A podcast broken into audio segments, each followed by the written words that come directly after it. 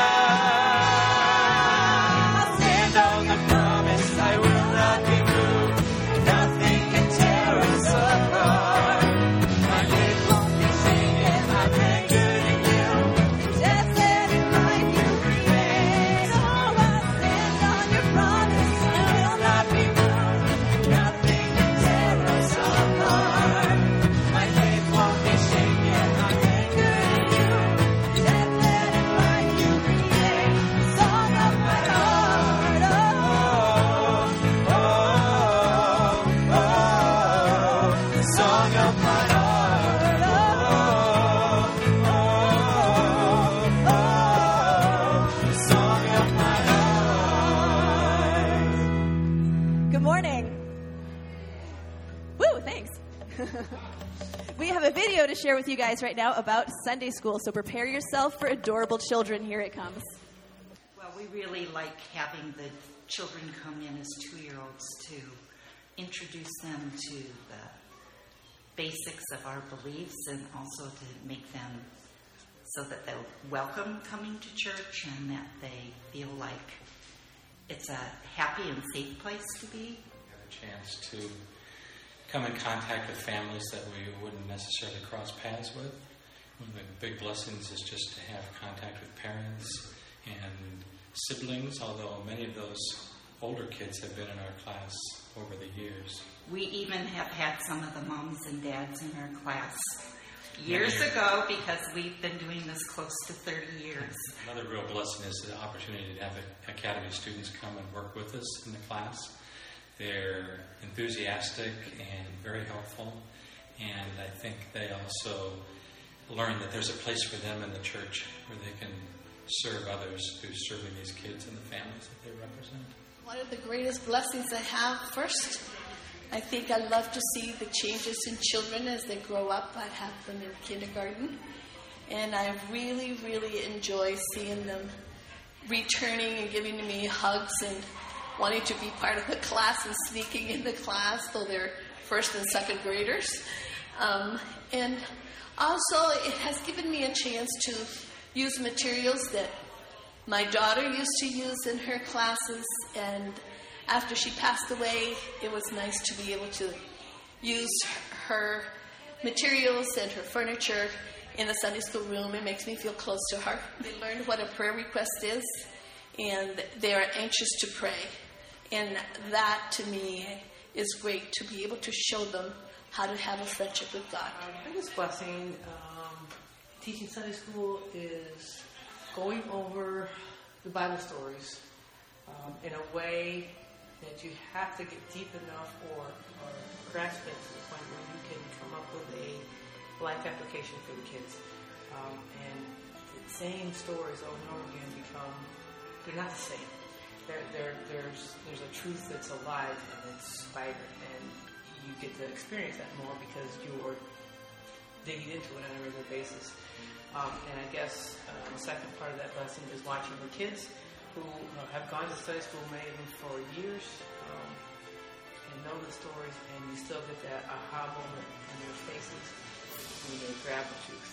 Um, and that's just that's just a neat thing, and I, I really enjoyed that. It's just fun watching the kids We are so happy to report that our Sunday school um, program is fully staffed right now. We're very excited for that. Um, but if you love working with children and you still are looking for an opportunity to do that, we can always find a place to fit you in. So just let us know. And now, please stand and join us as we sing our praises to God together. in my wrestling, in my doubts, in my failures, you won't walk out. Your great love will lead me through. You are the peace in my troubled sea. Oh, you are the peace in my troubled sea. In the silence, you won't let go. In the questions, the truth will.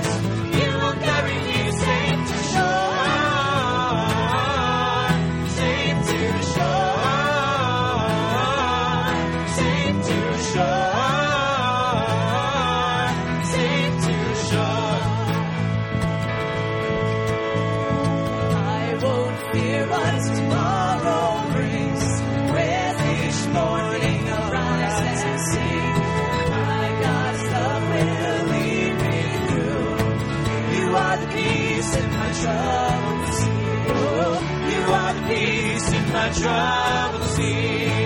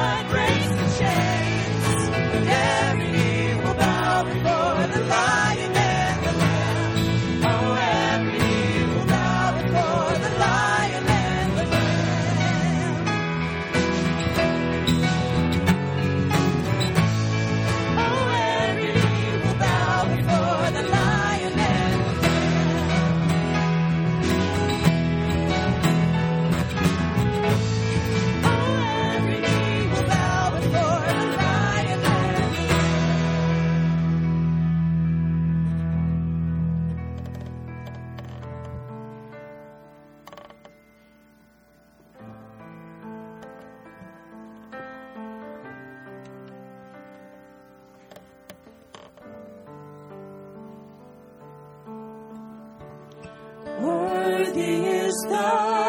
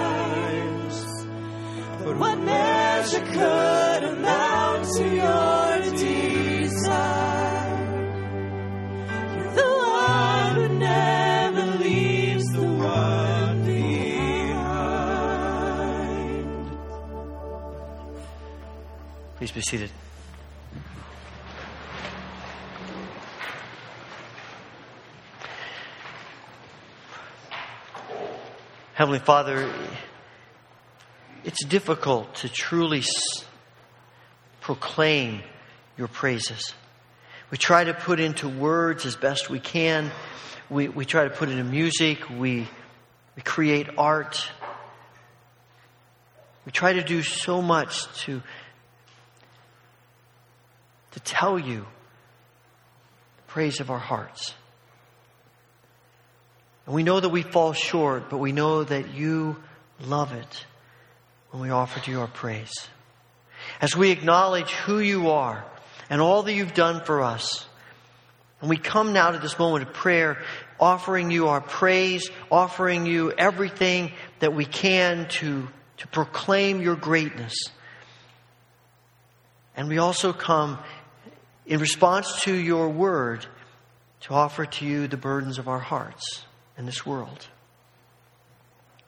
There are a number of things that we come with today. We, we are here having experienced a variety of circumstances, highs and lows, successes and failures. Some of us come today burdened and weighed down. Some of us come today feeling excited. Whatever state we are here today, we pray that you will speak into our hearts and our souls. Speak peace and healing and grace and mercy and truth. There are a number of people, names of people that in our bulletin, and we, we pray for many of them over and over again. Some have we've been praying for years. But we keep praying because you tell us to pray and not give up. We pr- keep praying as a means of expressing our faith in you to meet these needs. We pray to encourage these folks in their journey. We pray to remind us that you alone are the answer to our prayers.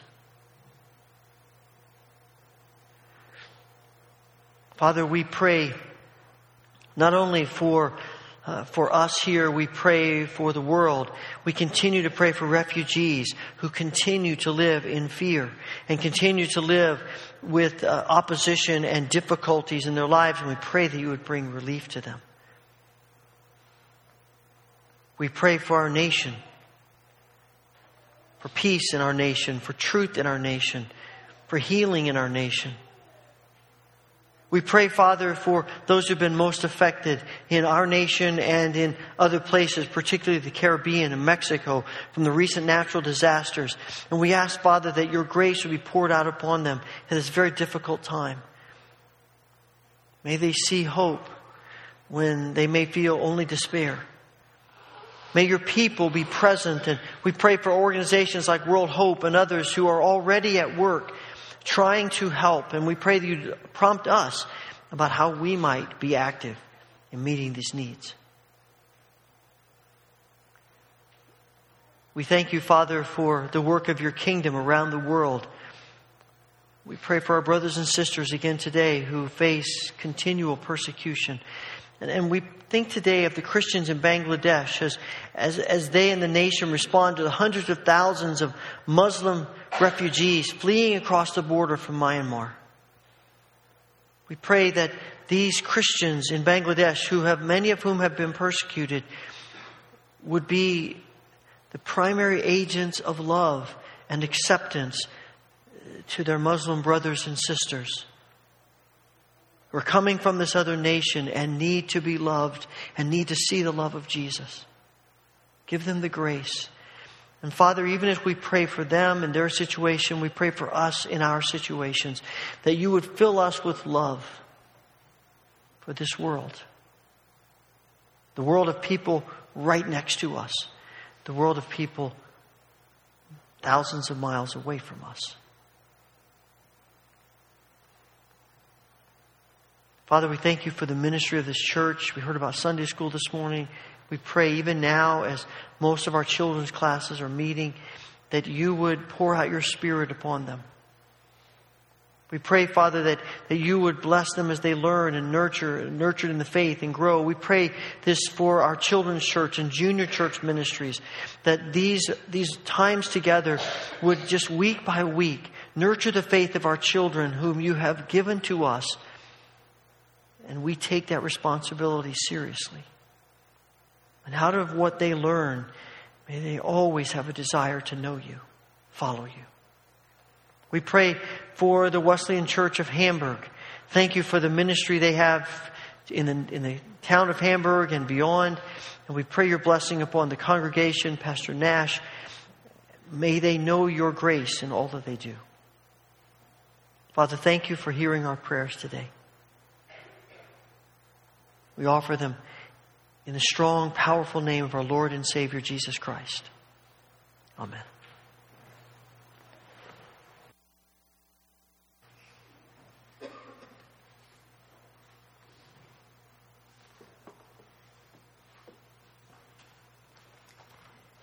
The scripture reading today is from the Old Testament, in the book of Joel. It will be Joel chapter 1, verses 1 through 4, and verses 13 through 15, chapter 2, verses 1 through 2, 11 through 14, and 25 through 32, and chapter 3, 17 through 21. The word of the Lord that came to Joel, son of Pethuel. Hear this, you elders. Listen, all who live in the land. Has anything like this ever happened in your days or in the days of your ancestors? Tell it to your children, and let your children tell the, their children, and their children to the next generation. What the locust swarm has left, the great locusts have eaten. What the great locusts have left, the young locusts have eaten. What the young locusts have left, the other locusts have eaten. Put on sackcloth, you priests, and mourn. Wail, all of you minister, who minister before the altar. Come, spend the night in sackcloth, you who minister before my God. For the grain offerings and the drink offerings are withheld from the house of your God. Declare a holy fast, call a sacred assembly. Summon the elders and all who live in the land to the house of the Lord your God, and cry out to the Lord. Alas for that day, for the day of the Lord is near. It will come like destruction from the Almighty. Blow the trumpet in Zion. Sound the alarm on my holy hill. Let all who live in the land tremble, for the day of the Lord is coming. It's close at hand. A day of darkness and gloom, a day of clouds and blackness. Like dawn spreading across the mountains, a large and mighty army comes, such as never was in ancient times, nor ever will be in ages to come. The Lord thunders at the head of his army. His forces are beyond number and mighty is the army that obeys his command. The day of the Lord is great, it is dreadful. Who can endure it? Even now, declares the Lord, return to me with all of your heart, with fasting and weeping and mourning. Rend your heart and not your garments. Return to the Lord your God, for he is gracious and compassionate, slow to anger and abounding in love, and he relents from sending calamity. Who knows? He may turn and relent and leave behind a blessing, grain offerings and drink offerings for the Lord your God. I will repay you for the years the locusts have eaten, the great locusts and the young locusts and the other locusts and the locust swarm, my great army that I sent among you. You will have plenty to eat until you are full, and you will praise the name of the Lord your God, who has worked wonders for you. Never again will my people be shamed. Then you will know that I am in Israel, that I am the Lord your God, that there is no other. Never again will my people be shamed. And afterward, I will pour out my spirit on all people. Your sons and daughters will prophesy. Your old men will dream dreams. Your young men will see visions. Even on my servants, both men and women, I will pour out my spirit in those days. I will show wonders in the heavens and on the earth blood and fire and billows of smoke.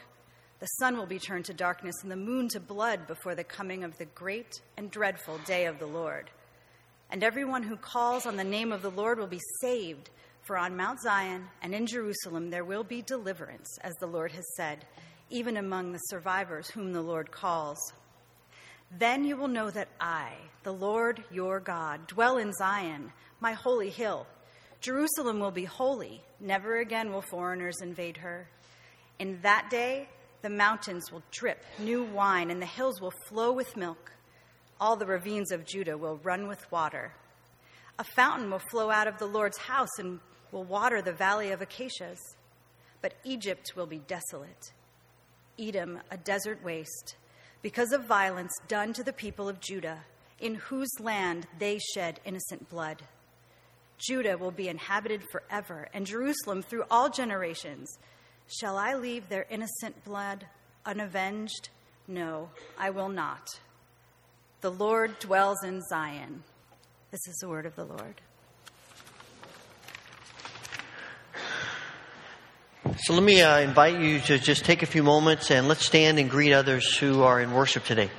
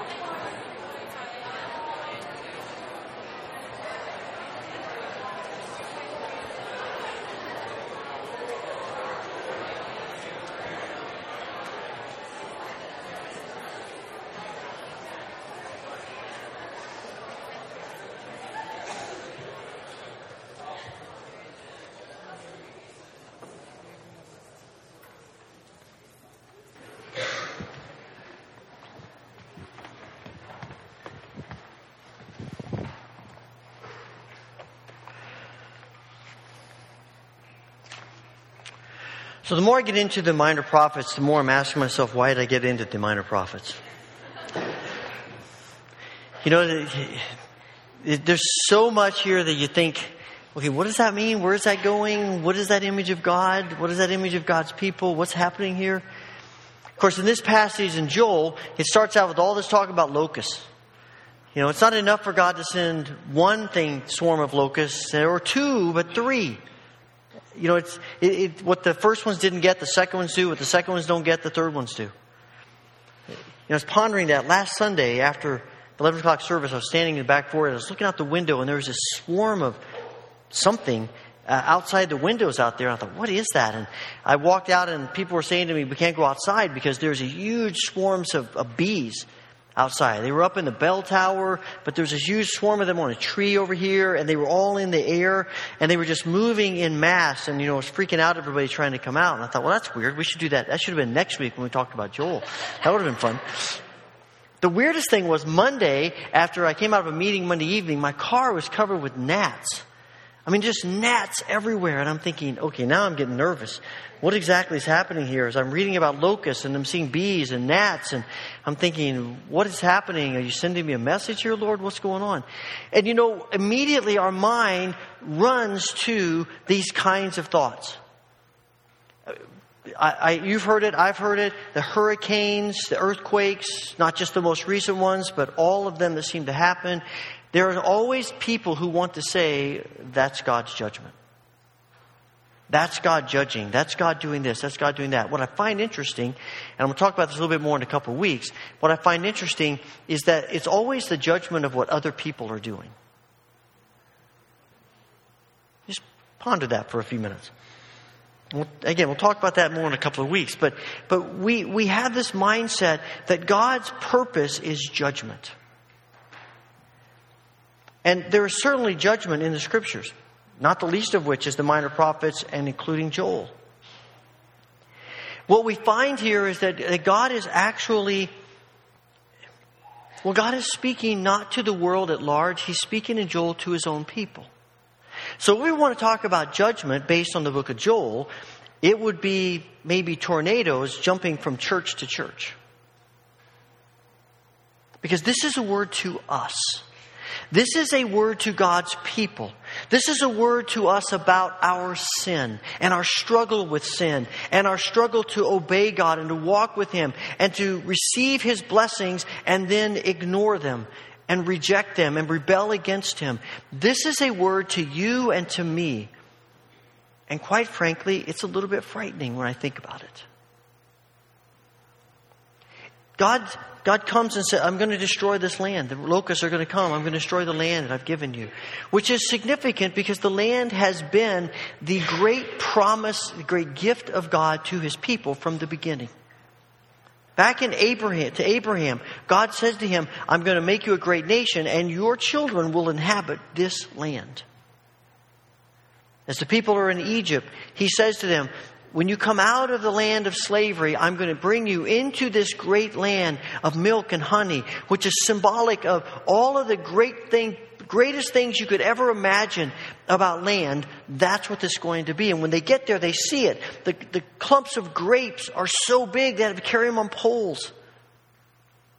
God is going to bless them immensely with this land. And I think God's purpose, I wonder if God's purpose for that isn't it's hard to tell when you're, when you're a nation looking at Israel, it's hard from the outside to see people following God. And so, if the people looking on the outside see how God blesses Israel and the land is productive and they're able to produce and sustain and have abundance, it may cause them to say, Maybe I'd like to talk to you more about your God. Because my God doesn't do that. It's a witness. And now God comes and says, Look, this land I've given you, you have abused it. You've shed innocent blood on it. You have taken advantage of it. You've manipulated it. In fact, you have worshiped this land. And isn't that often one of our greatest sins that we worship the gifts that God gives us? We worship the blessings that God pours out upon us. We, we are so privileged to to have relationships. We're so privileged to have the church. We're so privileged to have education. We're so privileged to have money to, to survive and even more. And what ends up happening? We worship the gifts. And so God says to Israel, I'm, I'm going to do something about that. Here is where your sin is leading you. Your sin is leading you not to more abundance, it's leading you to destruction because it's leading you away from me. And so God says, what you need is to return, to repent. We see this once again. The prophets keep coming back to that. God has, God has, has declared on that day, on the, on the day of the Lord, it's going to be ju- judgment. But you can repent. You can return. You can turn yourself around. Tozer said that we, God takes nine steps, but we have to take the tenth. God pours out His grace on us and does everything possible for us to see what He wants from us. But eventually, we have to want it. We have to take the step. We have to turn around. We have to acknowledge that we need Him. And that's what he's trying to help Israel understand. I think that's one of the reasons why he lets us feel the pain of our sin sometimes, is because it reminds us that we need him and where life goes when we choose to go our own way away from him. And so God says, return. Acknowledge who I am. Acknowledge that I, that you need me. Acknowledge that I am good and loving and merciful. He says here, I am compassion. I pour out grace upon you. It's the same word, same thing that he tells, Moses tells the people. This is, God says, this is who I am. I am patient and compassionate and I pour out blessings on people whether they deserve it or not. But your sin leads you away from me, so return. Rend your hearts, not your garments, he says. It was common practice when you were in mourning, when you were lamenting, that when you were when you when you realized the, the depths of your sin, people would tear their clothes and they would wear sackcloth and ashes. And he said, That's fine, but what I really want is you to change your heart. What I really want from you is a different heart perspective. Do you want me? Do you want to follow me? Do you want what, I, what I'm offering you? Come before me in humility and acknowledge that you need me. And the most fascinating thing is that when that happens, God says, Now I can pour out blessings upon you. Repentance, turning, confessing, acknowledging that we need God, is like the gate that opens to allow God's blessings to flow into our lives.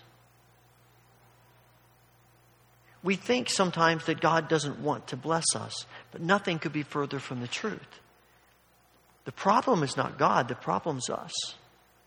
We have said to Him, and through our actions, our words, our thoughts, our attitudes, those blessings are fine, but I'd really rather go my own way. And so we close the gate. But when we take that tenth step, when we return, it's like opening the gate and God's blessings pour out upon us. I love this book of this prophecy of Joel because while he spends the first half of the book talking about judgment on his people, he spends the whole second half of the book talking about how he's going to bless them. And that's the heart of God. It's really a continuation of what Hosea says that God pursues us. God desires us, us to know His love and to be absorbed in His love and to live in His love. And He's saying, now, look, let me help you experience that now that you want it. And He says, I'm going to pour out my Spirit upon you. I love the way that's worded. He's not, it's, not a, it's not a trickle. He's pouring it out. The floodgates are open. My Spirit is going to overwhelm you. He says, I'm going to pour my spirit out on all people. The people you would expect and the people you wouldn't expect. The people that you look up to, the people you might look down on.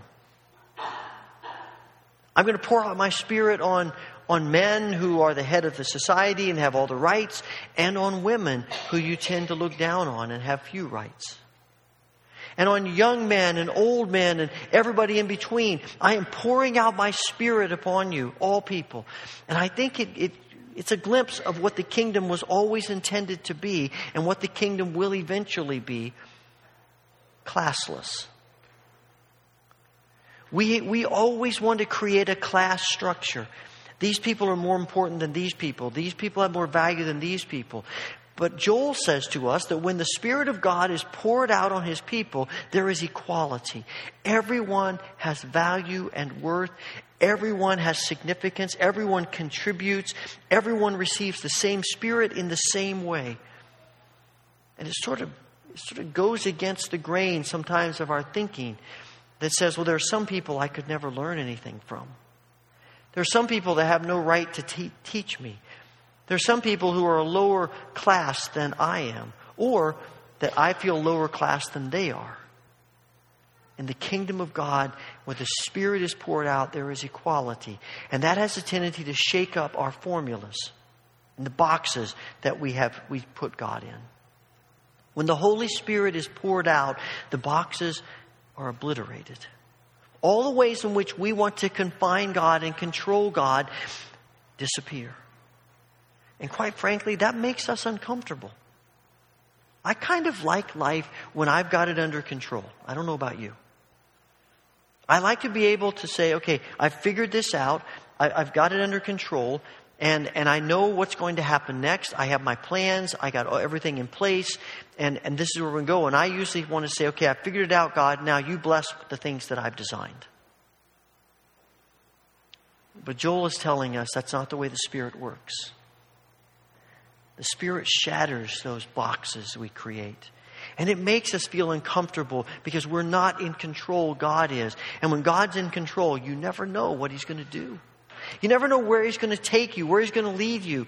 You never know what relationships He's going to help you develop. You never know where He's going to call you and what He's going to call you to do and be. But the one thing we know is that when the Spirit is poured out upon us, it is always good. It may be a hard place, it may be a challenging place, it may be a place we would never have dreamed we would end up. But the one thing we can count on is that God is only taking us places that are good, that are in our best interest and in the best interest of the kingdom, and He is with us. And, it is, and he's telling us it is far better to live your life feeling out of control because you're controlled by God than to live your life trying to control it yourself. And the meager, tiny ways we think about our lives. I think one of the most challenging things that the Holy Spirit does to us and asks of us is how we treat our enemies. What do we do about the people who are against us, the people who are against the faith? The people who, who oppose us, and particularly in our culture in which we live. When you get to chapter 3, part of the blessing of God is to bring judgment and justice on Israel's enemies. That may disturb us a little bit because we think God shouldn't be doing that. But what he's really saying is God is addressing evil. And I, I want a God who addresses evil. Unless, of course, it's my evil. But the truth of the matter is, God addresses evil. God addresses injustice. God is a God of justice, and He brings, He holds people to account. And we look at that and we think, okay, that's our role too. So if God can judge people, we can judge people. That's not how it works. God alone understands what is right, not us. Our calling is not to judge people, our calling is to work for justice. Our calling is to be a presence of hope in a world of despair. But primarily, our presence is to be people who exhibit the love of Christ to our friends and our enemies. Everything God does, including this judgment he's talking about, comes from his heart of love because that's who he is. And what we do comes from a heart not of vengeance, but of love.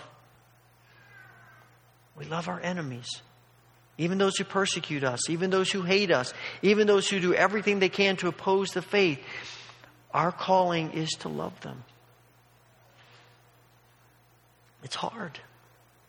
I know I, I am walking in the Spirit when instead of wanting what's worst for people, I want what's best for people.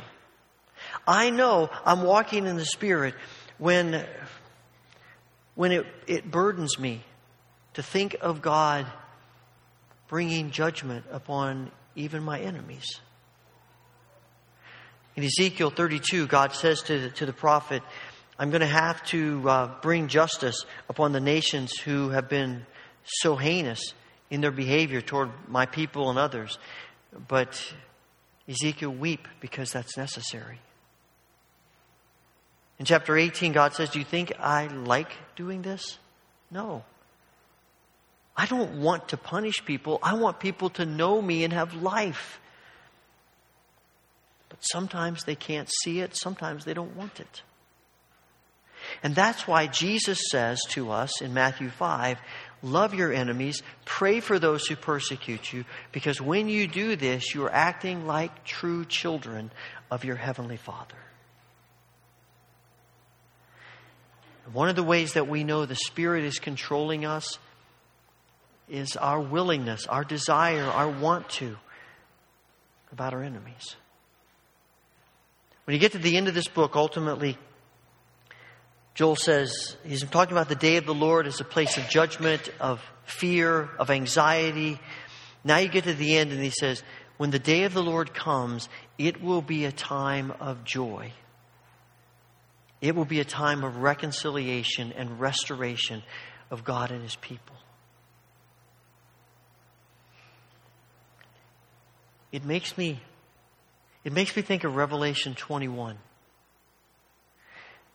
When John says, I looked and I saw a new heaven and a new earth. And the Spirit of God lived there. God made his home there. This was a place of healing and a place of joy and peace and life. This is the ultimate fulfillment of God for his people. That he will dwell with them and we will be his people. We will know that we are his people and we will experience what he created us to experience from the very beginning. The blessing of his life poured out upon us. That is God's that is God's dream for us. That's what that's God's created purpose for us. And all of us get lost along the way. All of us become self centered. All of us turn away. All of us rebel. All of us struggle. And that's why the pivot point of this whole prophecy is chapter 2, verse 12, where he says, Return to me. Return to me. Trust me. Acknowledge that you need me. And let me do something in your life you could have never dreamed possible. Ultimately, all of its fulfillment, but today too. Now. This is our God who takes our sin, who takes our struggles, who takes all the ways in which we rebel against Him, and through His grace restores us to life. It's what He wants for you, it's what He wants for me. Do we want it from Him? Holy Father, thank you for your grace and mercy in our lives. We are so undeserving of all that you desire for us to experience.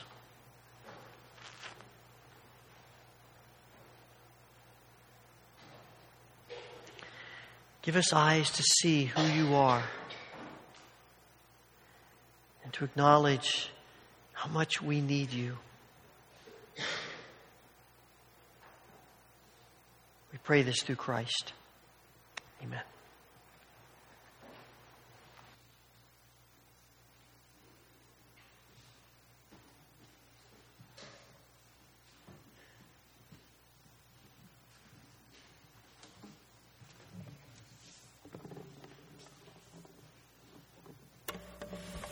I'd like to invite our ushers forward as we give back to God from all that He's given to us.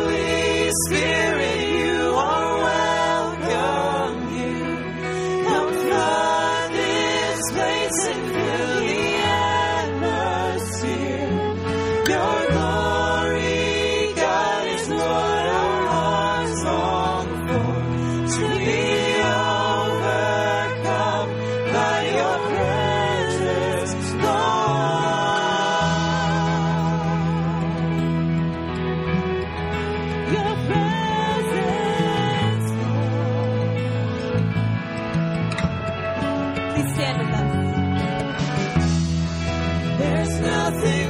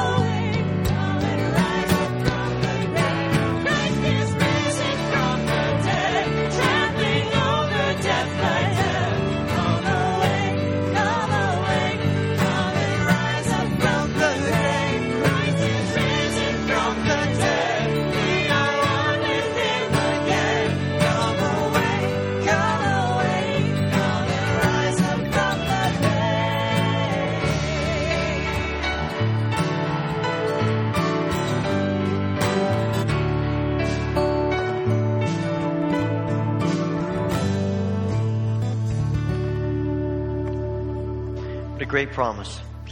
Just want to remind those of you who are able to stay for the luncheon, uh, going down to the community room if you want now. There's games set up down there. The meal will be served at noon. But uh, we look forward to seeing you, you there. If you came today not prepared to stay, come on down anyway. I'm sure there'll be plenty of food and we'd love to have you. Receive the benediction. May the Lord bless you and keep you. May the Lord make his face shine upon you and be gracious unto you. May the Lord turn his face toward you and give you peace. Amen.